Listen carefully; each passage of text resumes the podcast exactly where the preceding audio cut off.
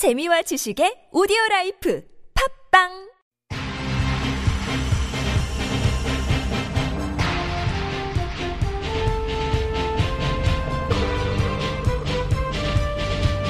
색다른 시선 김종배입니다.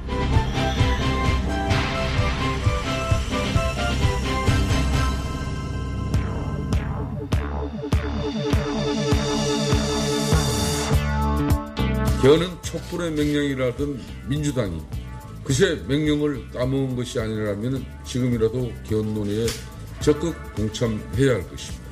개헌은 국민적 요구이자 시대적 과제라는 점을 잊지 마시기 바랍니다.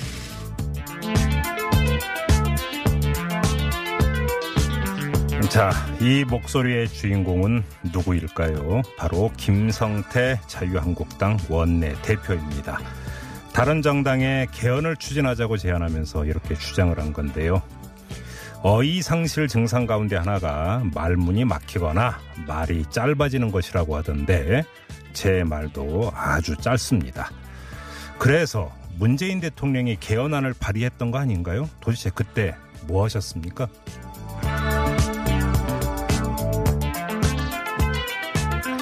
색다른 시선 김종배입니다는 오늘도 우직하게 하루를 정리해드립니다. 지금 바로 시작합니다. 뉴스 따라 읽지 않고 따져 읽습니다. 시사통과 똑 기자의 뉴스 해부. 네, TBS 보도국의 양아랑 기자 모셨습니다. 어서 오세요. 네, 안녕하세요. 음, 일단 기상 상황부터 좀 궁금한데요. TBS가 있는 상암동에는 현재 비가 내리고 있지 않지만 서울 동쪽 방향으로 네. 일부 지역에서 게릴라성 호우가 쏟아지고 있다라는 이런 소식이 좀 들어오고 있습니다. 일단 기상청 잠깐 연결을 해서 어, 날씨 상황 알아보고 뉴스 한번 정리를 해보죠. 네, 지금 잠깐 날씨 상황 네. 들어봤는데요. 내일은 또 태풍 영향권이니까 주의를 기- 어, 게을리면 안 될 것 같고요. 네. 중앙재난안전대책본부가 인명피해 집계했더니 이제 사망자 한 명, 실종자 한 명, 지금 부상자 한 명으로 집계됐고요. 어, 호우경보가 그 발효 중인 경기도 광주 중학생이 급류에 또 휩쓸려서 실종이 됐다고 합니다. 음, 정말 네. 안전하게 운전하시고요. 지나셔야겠습니다. 알겠습니다. 자, 날씨 상황 이렇게 정리하고요. 자, 1번 뉴스 가보죠. 네, 국군 기무사령부가 60명 규모의 세월호 참사 관련 TF를 구성해서요, 어, 유가족을 사찰한 정황이 발견됐습니다. 국방부 사이버 댓글 사건 조사 TF가 국군 기무사령부의 여론 조작 행위를 조사하던 중에 기무사가 온라인상의 여론 조작을 뛰어넘어서 세월호 사건에 조직적으로 관여한 물건을 발견했다 이렇게 밝혔는데요. 어, 기무사가 세월호 사고가 발생한 13일째에 현장 상황을 파악한다면서 TF를 구성하고요. 또 28일째가 되는 날은 기무사 참모장을 TF장으로 하는 세월호 관련 TF로 확대를 하게 됩니다.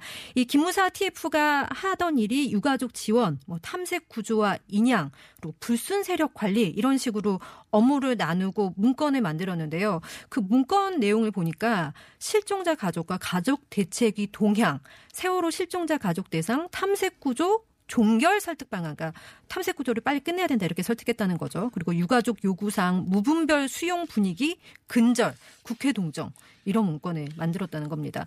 어, 특히 실종자 가족과 가족 대표 가족 대책이 대표 인물의 뭐 성명, 관계, 경력뿐만 아니라요. 어떤 성향인지 분류해 놓기까지 했습니다. 알겠습니다. 국군 기무사령부는 군내를 감찰하는 그 조직이지 민간인 사찰하라고 있는 조직이 아니거든요. 그렇죠. 명백히 일탈 행위고요. 이거에 대해서는 반드시 수사를 해서 책임을 물어야 됩니다. 뭐 끝이 없네요. 끝이 네, 없어요. 민간인에까지요. 자, 다음으로 가죠. 네, 어제부터 시행된 주 52시간 근무 이제 오늘이 월요일이니까 사실상 오늘부터 본격적으로 시작이 된 건데요. 주 52시간제가 적용되는 곳이 이제 300명 이상의 사업장, 국가 공공기관, 지방자치단체 장입니다. 어, 이것을 어기면은 어, 사업주가 2년 이하의 징역 그리고 2천만 원 이하의 벌금에 처해질 수가 있는데 일단은 6개월간 계도 기간을 두기로 했기 때문에 올해 말까지는 처벌되지가 않습니다. 어, 전에도 한번 전해드린 바가 있는데 회식을 근로시간으로 볼 것이냐, 담배 피우는 시간은 어떻게 할 것인가 이렇게 정부가 어떻게 해야 될지 지침을 내놓기는 했지만 현장에서는 이렇게 무 자르듯이 딱 자를 수가 없다 이러면서 이렇게 어, 많은 혼란을 겪고 있는 것 같고요. 다른 여당은 근데 계도 기간 더 늘리자고 한다면서요. 그렇죠. 탄력 근로제 얘기를 나오고 있는데요. 현재는 단체 협상을 통해서 3개월 단위까지 적용할 적용할 수가 있습니다. 그러니까 일하는 시간을 어떤 주는 더 많이 하고 어떤 주는 좀 더 줄이자 이렇게 하자는 건데 더불어민주당 홍영표 원내대표는 현행 3개월을 6개월 정도로 늘리는 방안 고려할 수 있다는 입장인데 어, 김영주 고용노동부 장관은 전반적으로 6개월을 하면은 노동시간 단축에 의미가 없다 이러면서 하반기에 실태 조사를 할 것이라고 밝혔고요. 자유한국당과 바른미래당도 단위 기간 확대할 것을 요구하고 있지만 정의당은 반대하는 입장입니다. 다음은요. 네, 검찰이 양승태 전 대법원장 시절 법원 행정처가 당시 대한변호사협회 하창우 회장의 뒷조사를 하고 일부 내용을 언론에 공개한 정황을 확보해서 수사 중인 것으로 확인이 됐습니다. 대법원이 검찰에 제출한 문건 410개 중에서 하전 회장의 사건 수입 내역을 분석하고 문제가 의심되는 수입 내역은 국세청에 알리는 방안까지 포함이 되는데요. 어, 하전 회장의 건물 보유 내역을 외부에 알려서 개혁적인 이미지에 손상을 주고 또 특정 신문 기자를 구체적으로 거명하면서 하전 회장에 대한 부정적인 기사를 보도하게 하는 이런 방안들도 들어 있었습니다. 어, 이 중에서 검찰은 문건이 작성된 다음에 한 달 뒤 해당 신문 기자가 하전 회장의 수임 사건 처리를 비판하는 하는 기사를 썼다는 사실을 확인을 했고요. 이 기사가 작성되는데 필요한 정보를 대법 원이 제공한 것은 아닌지 이런 부분을 수사하고 있습니다. 이런 정황이 계속 드러나면서 변협이 오늘 성명을 냈는데요. 충격적이고 개탄스럽다 이러면서 법원에 아주 강도 깊게 비판을 했습니다. 국민과 전국의 2만 5천 명 변호사들에게 진심 어린 사과를 할 것을 요구하고 있는 상황입니다. 법은 스스로 인권의 최후 보루라고 하는데 네. 뒷조사해가지고 그걸 알리자 이런 기획까지 하는 문건까지 작성을 했다는 게 정말 사람 말문을 막히게 하는데요. 자, 대한변호사협회 김현 회장 잠시 연결해서 입장 들어보겠습니다. 여보세요. 예, 안녕하십니까. 예, 안녕하세요, 회장님. 일전에 저희가 이 문제로 그 대한변협 대변인하고도 인터뷰를 한 바가 있었는데요. 그때까지만 하더라도 문건 제목만 나오고 구체적인 문건 내용이 안 나왔기 때문에 일단 조심스럽다 이런 입장을 표명을 한 바가 있는데 지금 내용을 보니까 전임 회장의 뒷조사를 했다는 거 아니겠습니까? 예, 네. 지금 이거면은 이거는 그 위법 행위가 되는 거 아닌가요, 회장님? 네. 그 행정처가 그 전 변협회장의 사건 수입 내력을 국세청에 통보하는 걸 검토하고요. 네. 개인 부동산 재산을 뒷조사한 걸로 알고 있습니다. 네, 네. 그리고 하 회장이 정치를 하려고 한다. 음. 돈키호테다. 이런 나쁜 소문을 언론을 통해서 유포하려고 예. 한 걸로 들었습니다. 예, 예. 예, 법원과 생각이 다르다는 이유로 음. 비민주적인 권력 남용을 하고 음, 네. 대한변협을 길들이기 위해서 음. 민간인인 음. 변협회장에게 이런 압박을 가한 것은 매우 잘못된 일이고 위법한 일입니다. 혹시 그 하창호 전 회장하고 이 문건 내용 공개된 다음에 뭐 통화라든지 해 보셨어요, 회장님? 예, 통화를 했습니다. 뭐라고 하시던가요? 하정우 회장께서 예. 분개하셨고 네. 어 내가 그 법원에 반대한다고 이유로 음. 이렇게 개인을 사찰할 수 있느냐 네. 그렇게 굉장히 분개하시더군요. 어떻게 뭐 사법적으로 대응한다 이런 이야기는 없었습니까? 아직 그런 얘기 못 들었습니다. 그러면 변협 차원에서는 어떻게 대응을 할 계획이세요?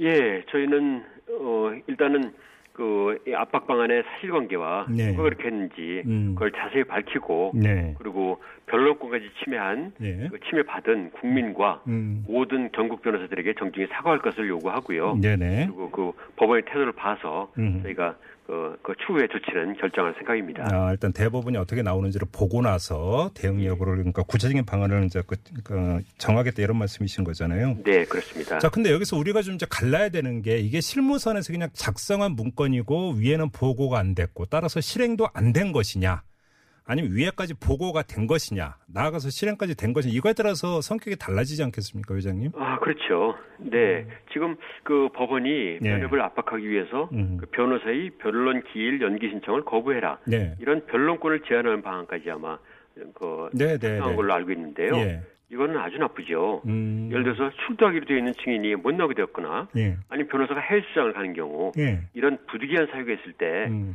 상대방의 변호사의 동의를 얻어서 재판 연기 신청을 하면 네. 법원은 되게 받아줍니다. 네. 근데 이런 걸 연기해 주지 말아라. 음. 이렇게 하면은 국민에게 직접 피해가 가는 거죠. 혹시 변협 차원에서요. 네. 그럼 이 문건 내용이 공개된 다음에 일단 간이로라도 네. 일선 변호사들을 그 통해서 조사를 해 보셨어요. 실제로 그런 변론기일 연기 요청을 안 받아들인 부당하게 안 받아들인 케이스가 있는지 저희가 그 어, 조사를 해볼 생각입니다. 어, 앞으로 할 세요 네, 계획이고요. 실제로 이게 실행했는지. 예. 그런데 음. 설사 실행하지 않았더라도 네. 이 변호사의 그 변론권을 제한하고 선량한 국민의 재판받을 권리를 제한하는 이런 그렇죠. 조치를 생각했다는 것 자체 네, 그렇죠. 그거 개탄스러운 거죠. 그렇죠. 그리고 지금 그 모 언론사 기자를 통해서 이용한다 이런 대목이 있었고 실제로 일부 보도가 나왔다는 거 아닙니까?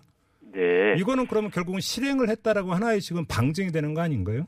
예, 한 방증이 될 수 있겠습니다. 예. 또 하나 지금 원교 근공이라는 단어 나오는 거 보셨죠, 회장님? 네, 그거 네 마치 무슨 전투 용어인데요. 네. 예, 손 예, 예, 손자병법에 나오는 얘기죠. 예. 이게 그러니까 대한 변호사 협회 그 본부는 멀리하고 지방 예. 변호사회를 가깝게 해서 쉽게 말하면 포위 압박한다 이런 생 발상이었던 것 같은데. 네네. 저희 대한변협 산하에 14개 지방 변호사회가 있는데 예. 저희는 혼연일체입니다. 음. 네, 그거를 어떻게 분리해서 네. 대한변협을 상대 안 하고 음. 지방에 상대하고 네. 이거는 저희 의사결정을 좀 왜곡하게 하고 예. 그리고 변협 자체 내 음. 분란이 생기게 하는 그런 행위니까 아주 정말 바람직하지 않은 일이죠. 예. 결국은 이 모든 문제가 그 양승태 대법원장 시절에 상고 법원을 설치하려고 했는데 당시 하창우 대한변협 회장은 이거에 대해서 반대를 하면서 이 문건 작성까지 갔다는 거 아니겠습니까? 아마도 예 어, 법원이 그 상고 법원을 굉장히 애착을 가지고 있었고 예. 강력하게 추진을 했는데 예. 변협이 반대하니까 네. 아마 그렇게 된 걸로 그렇게 보입니다.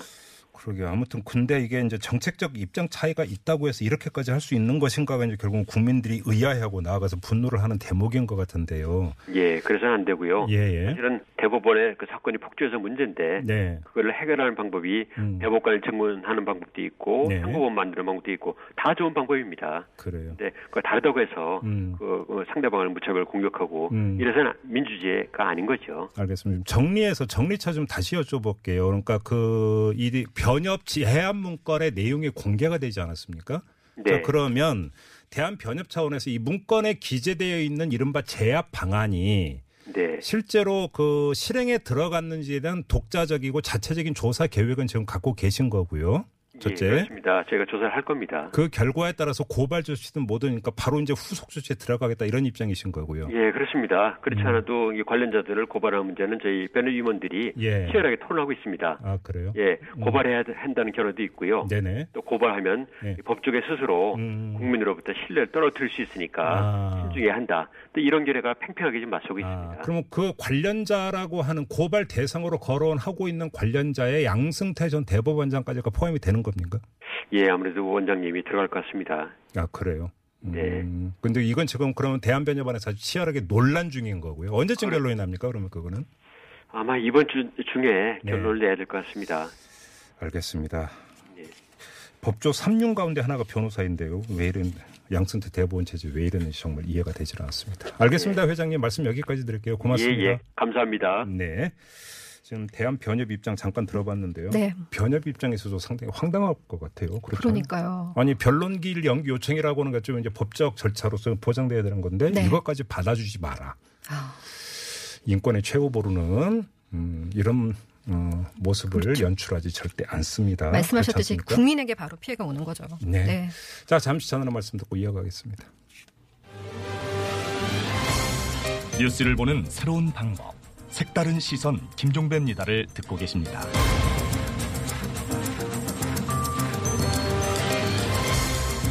네, 양아랑 기자와 함께하는 뉴스 에브 시간입니다. 자, 다음 소식으로 이어가 보죠. 네, 북미 간의 실무회담이 어제 판문점에서 열렸습니다. 미국 CNN이 보도를 했는데요. 북미 정상회담 이후에 북미 사이의 첫 직접 대화라고 볼 수가 있습니다. 어, 성 김 필리핀 주재 미국 대사를 비롯한 미 관료들이 어, 북측 인사들과 만났고요. 이 자리가 두 정상 간의 합의사항 이행을 논의하기 위한 것이다. 이렇게 미 국무부 관계자의 말을 인용해서 어, CNN이 보도를 했습니다. 어, 그리고 마이크 폼페이오 미 국무장관이 어제 판 문점 실무회담 참가자를 통해서 북한 김영철 노동당 부위원장 겸 통일전선 부장에게 서한을 전달한 것으로도 전해졌습니다. 폼페이오 장관이 6일쯤에 이제 방북할 거다 이런 예상이 나오고 있는데요. 미국에서 이런 상황에서 또 강경 발언이 나왔습니다. 존 볼턴 미국 백악관 국가안보회의 보좌관이 미 언론과 인터뷰에서 이런 말을 했는데요. 미국 측이 핵 과 생화학 무기, 미사일 등을 1년 내에 해체하는 프로그램을 고안했고 어, 마이크 폼페이오 국무장관이 이런 방안에 대해서 곧 북측과 논의할 것이다 이렇게 말을 한 겁니다. 근데 앞서서 폼페이오 장관은 그 비핵화에 대해서 구체적인 시간표를 설정할 계획은 없다 이렇게 말한 바가 있잖아요. 그러니까 행정부에서 말이 엇갈리고 있는 건지 아니면 뭐 역할을 달리하고 있는 건지 뭐 궁금해하는 상황입니다. 어, 그런데 이런 상황에서 북한이 미국과의 비핵화 협상을 진행하면서도 함흥에 있는 핵심 미사일 제조 공장을 확장한 정황이 포착됐다고 또 월스트리트 저널은 보도를 하고 있습니다. 다음 소식으로 가죠.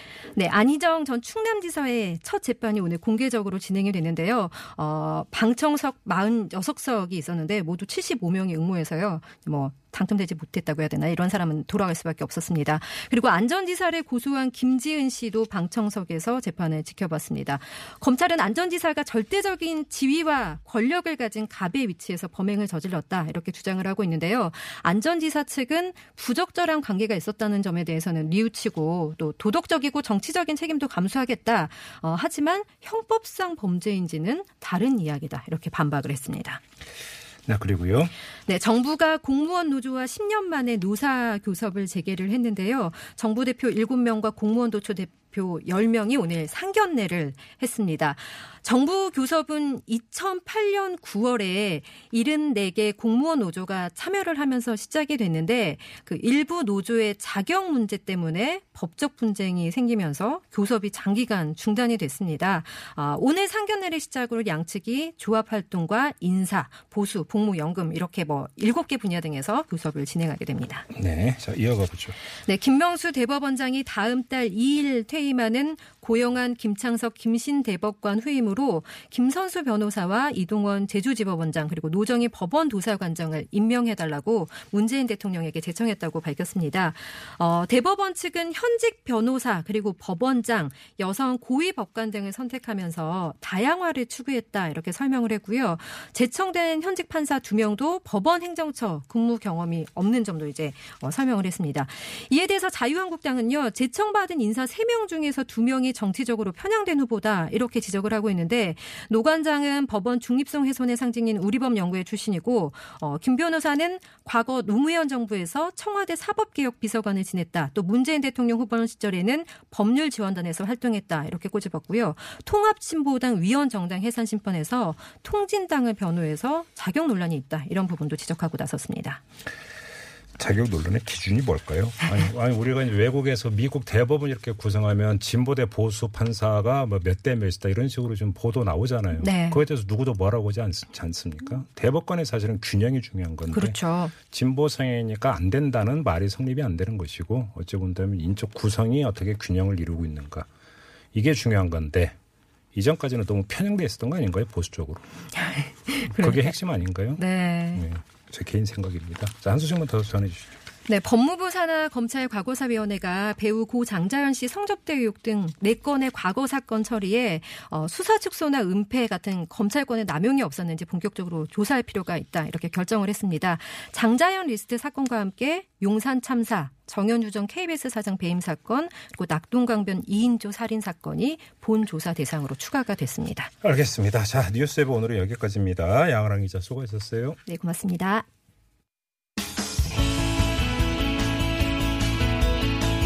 청취자 여러분의 다양한 의견이 모여 색다른 시선이 만들어집니다. TBS 앱으로 방송 들으시면서 바로바로 바로 의견 보내주실 수 있는데요. 앱을 통해 참여가 어려우신 분들은 50원의 유료 문자 우물정 0951이나 카카오톡 플러스 친구를 통해서도 참여하실 수 있습니다. 여러분만의 색다른 시선 기다립니다.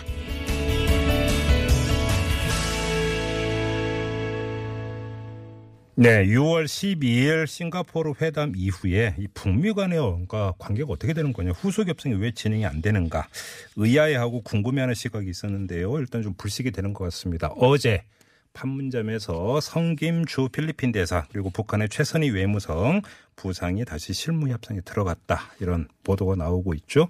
폼페이오 미 국무장관이 오는 6일에 평양을 다시 방문한다는 소식도 전해지고 있는데요. 자, 북미 관계가 어, 우리의 바람대로 제대로 풀리기를 바라는 사람들이 많은데요. 우리 국민만이 아닌 것 같습니다. 러시아도 북미 관계가 잘 풀려가지고 어, 한반도에서 새로운 정세가 조성이 되기를 원하고 있지 않을까 싶은데요. 왜냐하면 러시아 입장에서 그렇게만 되면 할 게 한두 가지가 아니기 때문인데요. 우리 입장에서도 또한 경제적으로 상당히 중요한 여러 가지 동기가 있습니다.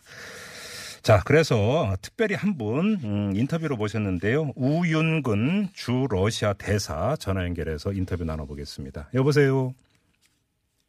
네, 안녕하세요. 주 예. 러시아 대사 우윤근입니다. 예, 안녕하세요, 대사님. 지금 러시아 현지에서는 한창 월드컵이 진행 중이라 모든 분위기가 여기에 쏠려 있을 것 같은데 우리 이제 대표팀은 모든 일정을 끝냈으니까요. 뭐 이건 따로 여쭤보지를 네. 않도록 하겠고요. 지금 러시아에서 우리 한반도 정세에 대한 관심이 엄청나게 크죠, 대사님. 그렇습니다. 얼마 전에 저 러시아와 우리 한국 간에 정상회담이 있지 않았습니까? 네네. 그리고 또 어, 우리 대통령으로서는 최초로 러시아 하원 두마에서 음. 역사적인 연설도 굉장한 환영을 받았습니다. 예, 예. 그 어느 음. 때보다도 음, 한국에 대한 관심이 뜨겁습니다. 그러게요. 근데 우리, 그러니까 이 러시아에서 한반도에 뜨거운 관심을 보이고 있는 이유가 한반도에서 만약에 좀 평화가 네. 그 안착이 된다면 가스관 네. 연결해서 가스도 팔 수 있고 또 철도 연결해서 이게 시베리아 횡단 철도로 연결이 되면 또 거기서도 또 어떤 특수가 발생하고 바로 이런 경제적인 동기가 크다. 네, 이런 그 분석이 많은데. 음, 네. 사실 러시아야말로 한반도의 평화 정책을 어, 어느 나라보다도 원하고 있고요. 예. 실질적으로 러시아의 경제에 큰 보탬이 된다. 음. 아, 이렇게 다 공감하기 때문입니다. 예, 좀 그 하나하나 좀 여쭤볼게요. 지금 이 그 가스관 네. 연결 사업이 있지 않습니까? 네, 네. 이거는 만약에 지금 그 연결이 된다고 할 경우에 네. 지금 어떤 그림이 그려지고 있는 겁니까 구체적으로?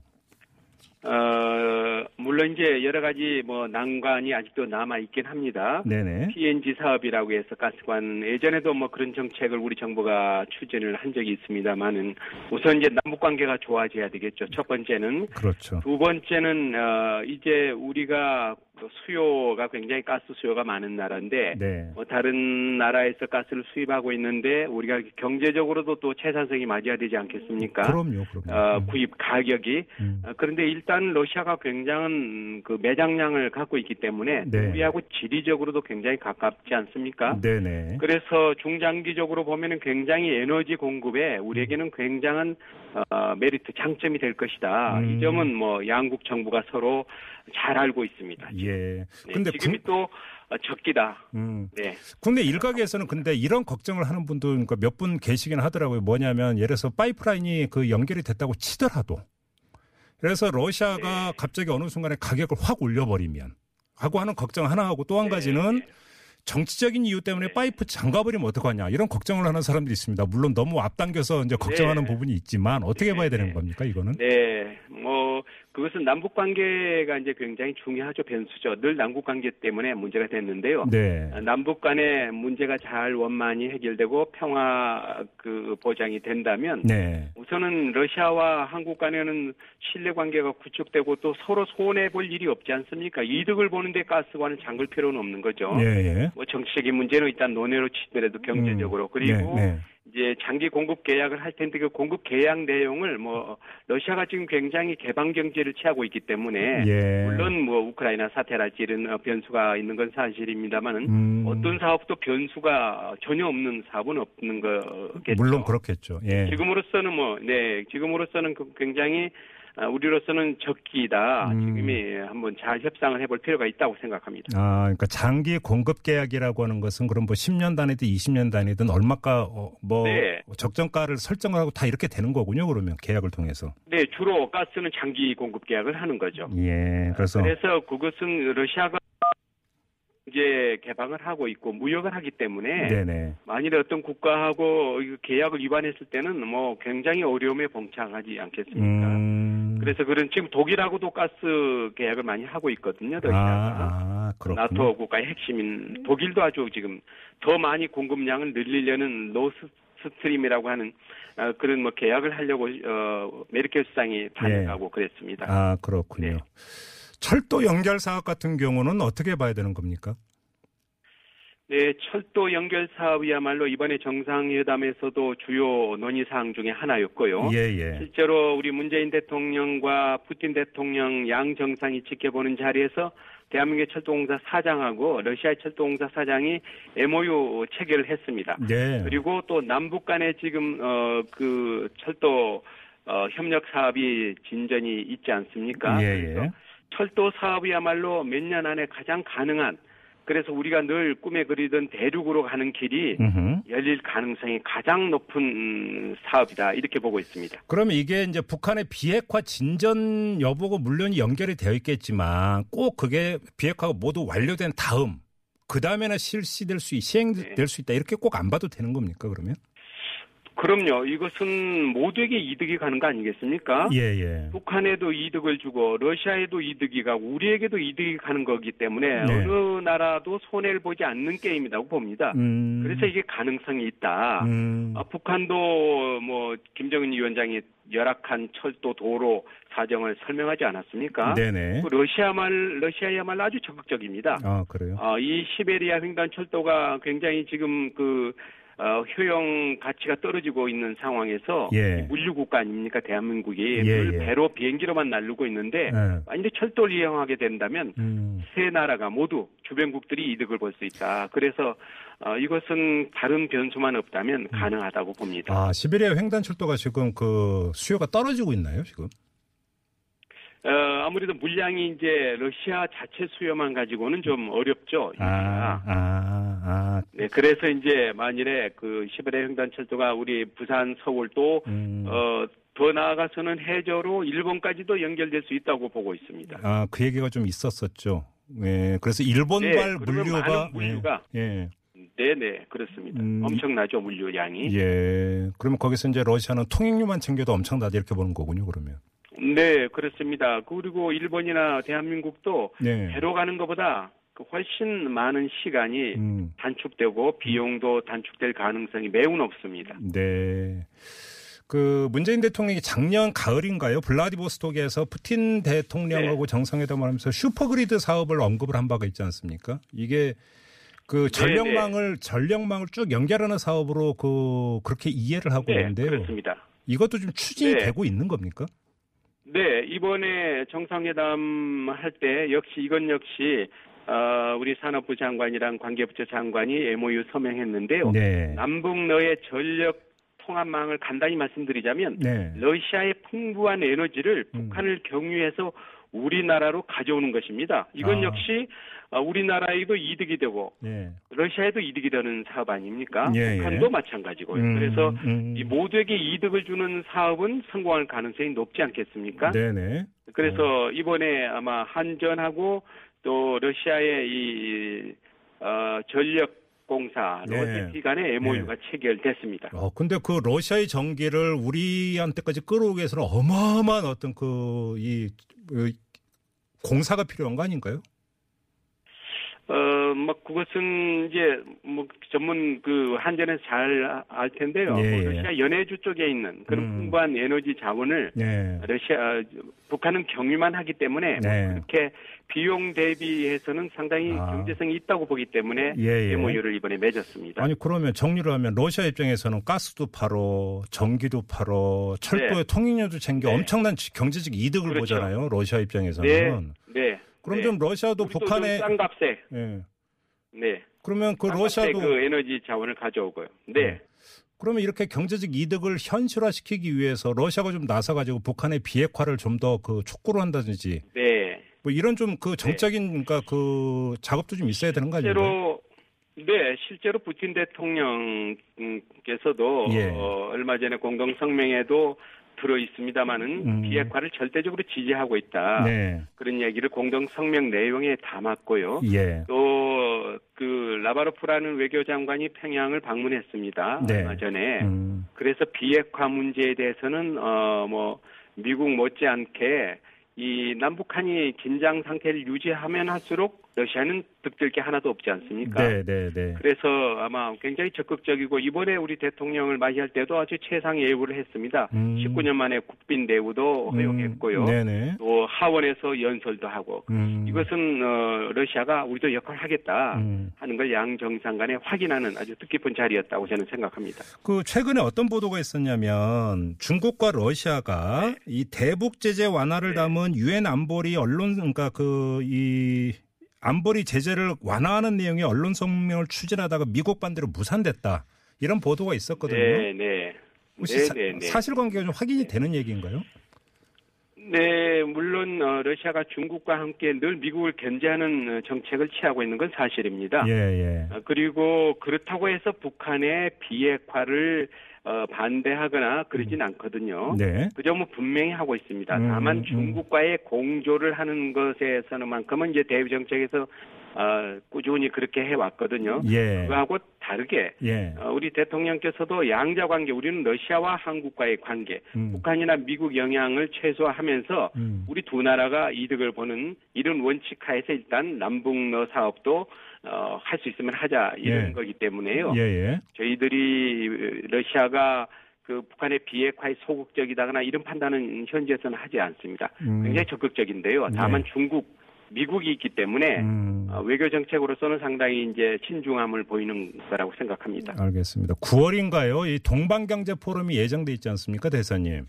네네. 그 이 자리에 그 남북러 그 삼국 정상회담이 열릴 가능성을 국내 언론이 점친 바가 있는데 그 가능성이 있다고 예, 보세요? 지금 어, 지금으로서는 전혀 예측이 어려운데요. 일단은 시진핑 국가 주석과 아베 수상은 참여할 가능성이 대단히 높다고 어, 현재에서는 판단하고 있고요. 예, 예. 김정일 위원장은 아직도 답을 주고 있지 않고 있기 때문에 아, 아, 우리 우리로서는 어, 얼마 전에 정상회담도 했고 네. 또뭐 작년에 나인 브릿지 등등 동방경제 포럼에서 할 수 있는 얘기를 다 했기 때문에 예. 아, 우리로서도 어, 그냥 참석을 하기가 쉬운 상황은 아니고요. 아. 얼마 전에 이제 정상회담 모든 걸 다 다루지 않았습니까? 아하, 예. 그래서 예. 그건 좀 음. 지켜볼 필요가 있다고 음, 생각합니다. 그럼 우리 문재인 대통령도 동방경제 포럼에 그 참석을 할지 여부 자체가 아직은 미정인 상태네요. 그러면 뭐 김- 아직은 네, 아직은 신중한 그리고 또 남북 정상회담이 우리는 또 예정돼 있기 때문에 예. 어, 그것은 좀 신중한 입장이라고 저는 알고 있습니다. 네, 하나만 더 여쭤보고 마무리하겠습니다. 그 조만간 푸틴 네. 대통령하고 트럼프 대통령이 정상회담이 열린다고 하던데 요. 네, 헬싱키에서 예, 예. 혹시 이 자리에서도 북한 문제가 주되게 그 논의될 가능성이 있다고 봐야 되는 겁니까? 네, 저희들은 당연히 비핵화에 관해서 예. 논의를 할 걸로 예상하고 있습니다. 네, 그 점에 대해서 상당한 논의가 있지 않을까 주의 깊게 보고 있습니다. 알겠습니다. 자, 말씀 여기까지 듣겠습니다. 고맙습니다, 대사님. 네, 네, 감사합니다. 네, 지금까지 우윤근 주 러시아 대사였습니다. 네, 색다른 시선 김종배입니다. 2부 이렇게 마무리하고요. 잠시 뉴스 들으시고 어, 7시 6분 3부에 돌아오겠습니다. 국회 상황을 좀 점검해 볼 텐데요. 개혁 입법연대 얘기가 나오는가 하면 자유한국당의 김성태 원내대표는 또 개헌연대를 언급을 했는데 연대 이야기가 많이 나오네요. 이거에 대한 음, 바른미래당의 입장 들어보죠. 잠시만 기다려 주세요.